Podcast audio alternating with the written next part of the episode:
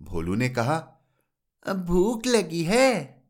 भोलू रोना बंद करने के लिए कभी सीने से लगाता तो कभी हाथों में लेकर झुलाता लेकिन बच्ची का रोना बंद नहीं हो रहा था।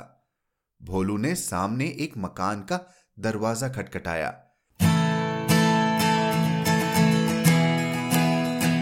आप सुन रहे हैं कहानी जानी अनजानी पीयूष अग्रवाल के साथ। चलिए आज की कहानी का सफ़र शुरू करते हैं। नमस्कार दोस्तों, आशा करते हैं आप सबने नए साल का स्वागत नई उमंगों के साथ किया होगा। कैसी लगी आपको हमारी इस वर्ष की पहली कहानी? आर के नारायण द्वारा लिखी डॉक्टर के शब्द।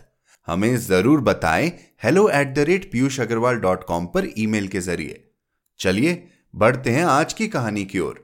जिसका नाम है काली थैली काली थैली कहानी मानवीय संवेदना के गिरते दर्जे को व्यक्त करती है, जहाँ एक पागल व्यक्ति मानवीय संवेदना के नए आयाम को साकार करता है।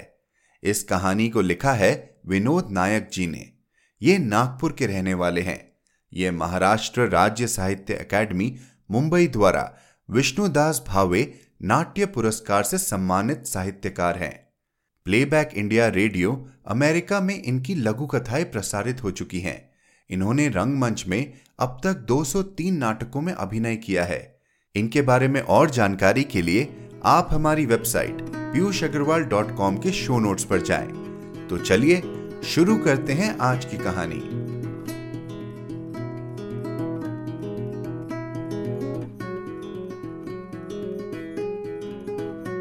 काली थैली विनोद नायक। सड़क का डिवाइडर ही पागल भोलू का घर था। गर्मी हो या ठंडी, बस नीम के पेड़ से टिका रहता। मन ही मन इशारे पर पेड़ से बातें करता और खुश होता।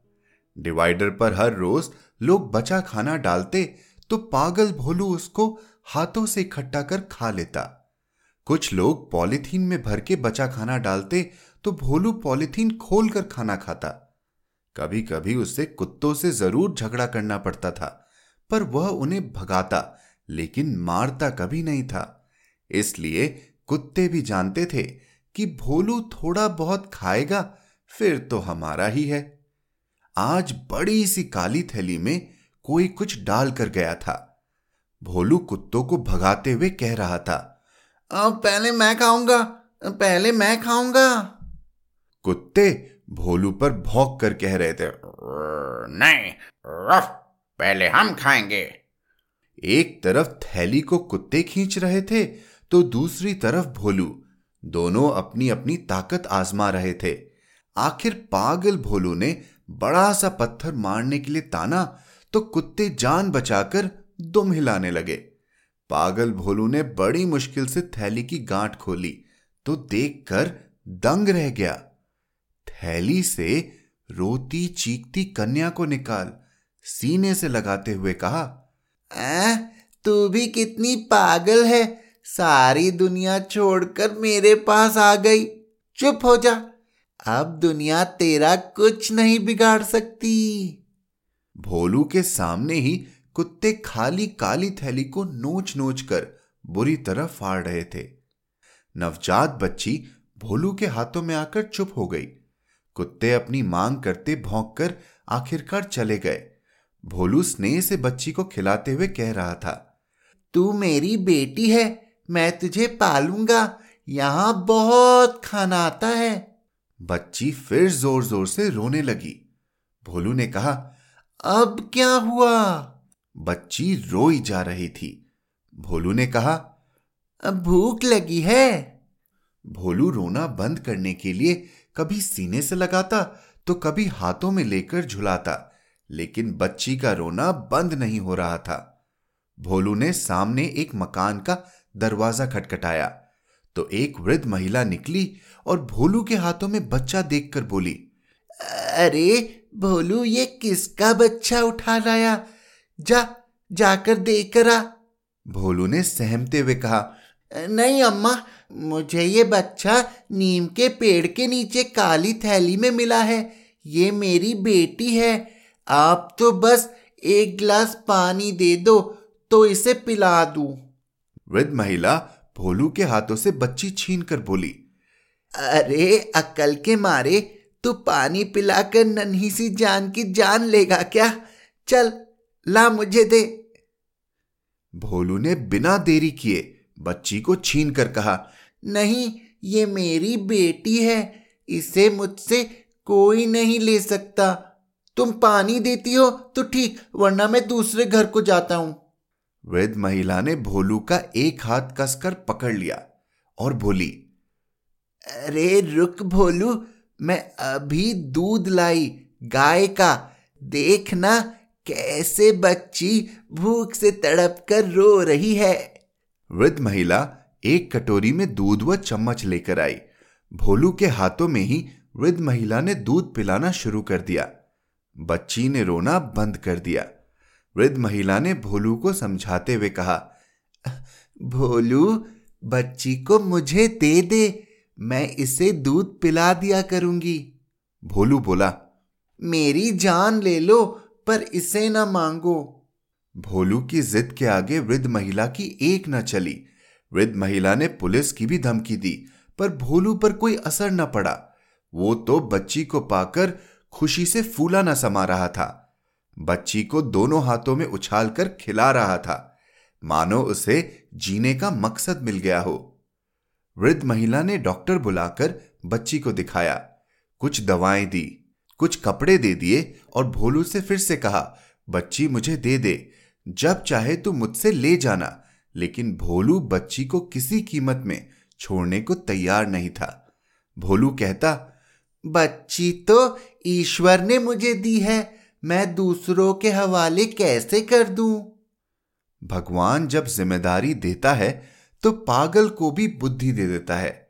दिन रात वृद्ध महिला बच्ची पर नज़र रखती तो भोलू डिवाइडर के आसपास ही बच्ची को लेकर भीख मांगने लगा।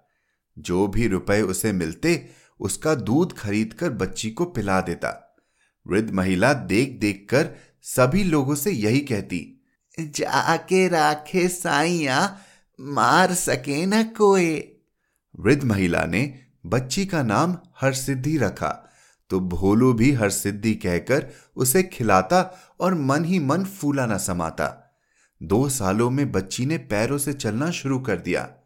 तो भोलू ने एक होटल में बर्तन साफ़ करने का काम शुरू कर दिया। वृद्ध महिला पर भोलू को भरोसा हो गया था, इसलिए वह उसके घर भी छोड़ने लगा। पाँचवें वर्ष में हरसिद्धि स्कूल में होशियार होने के कारण सभी शिक्षकों की प्रिय हो गई। शिक्षकों के हर सवाल का जवाब तुरंत दे देती। कहते हैं ना, ज्ञान को कौन कैद कर सका है? अपनी प्रतिभा के दम पर हरसिद्धि हर कक्षा में प्रथम तो रहती ही साथ ही साथ अपनी चंचलता व सक्रिय सांस्कृतिक कार्यक्रमों की भागीदारी से सभी शिक्षकों का मन मोह लेती। जब कक्षा बारहवीं में ज़िले में प्रथम आई तो एक संस्था ने उसकी पढ़ाई की ज़िम्मेदारी ले ली। मानो हर सिद्धि के ख्वाब को पर मिल गए हों। एमबीबीएस के पढ़ाई में अपना तन मन झोंक, हर सिद्धि ने अब डॉक्टर बन बेटियों को बचाने का कड़ा संकल्प ले लिया था। कड़कड़ाती ठंडी थी। भोलू ने रात भर बर्तनों को मांझा। हाथ और शरीर अकड़ चुके थे। सुबह फिर सर्द हवा में उठकर साफ़ सफ़ाई के काम में लग गया।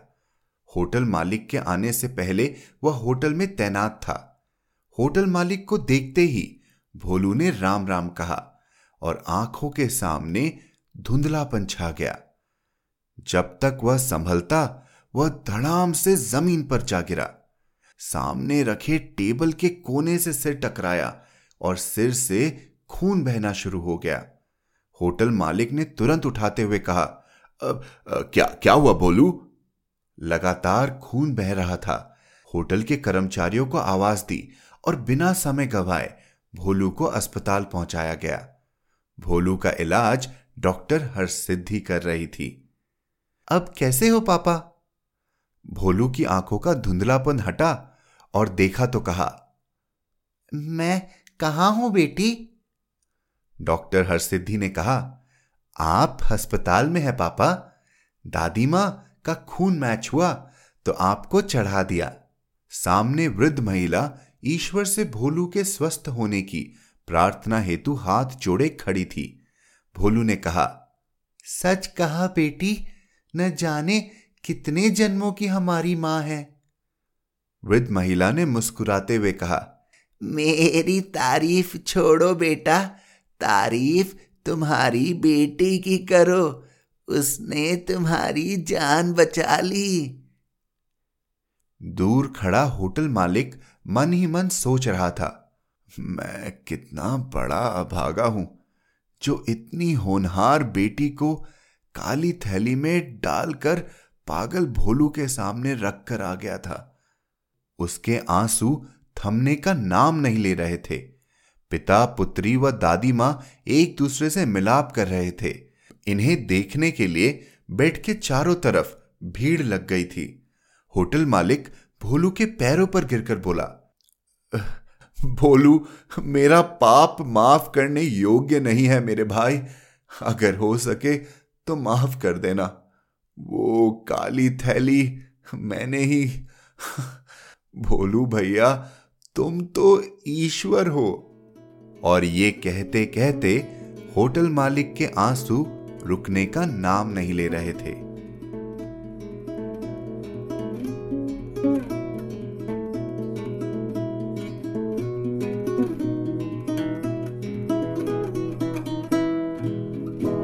तो दोस्तों कैसी लगी आज की कहानी? किसी फ़िल्म की स्टोरी लाइन से कम नहीं थी ना?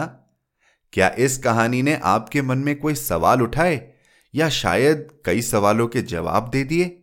हमें ज़रूर बताएँ। Hello at the rate Piyush Agarwal dot com पर। और अगर आपके पास भी कोई कहानी हो, जो आप चाहते हैं कि कहानी जानी अनजानी का हिस्सा बन जाए तो उसके लिए भी हमें लिखना न भूलें। इसी नोट पर आपसे विदा लेता हूँ। आप जहाँ ये कहानी सुन रहे हैं, सब्सक्राइब बटन दबाना न भूलें। यूट्यूब और फेसबुक पर भी इंडी पॉडकास्टर को फॉलो करें और अगर आज की कहानी अच्छी लगी तो एप्पल पॉडकास्ट पर रिव्यू डालना न भूलें। हर शुक्रवार आप तक नई कहानियाँ लाने का श्रेय मैं अपनी टीम को देना चाहूँगा। आज के एपिसोड की प्रोड्यूसर हैं देवांशी बत्रा। आप सुन रहे थे कहानी जानी अनजानी, पीयूष अग्रवाल के साथ। जो कि इंडी पॉडकास्टर की एक पेशकश है। तो हम आपसे मिलते रहेंगे हर शुक्रवार। तब तक के लिए अपना ध्यान रखिए, स्वस्थ रहिए और मुस्कुराते रहिए।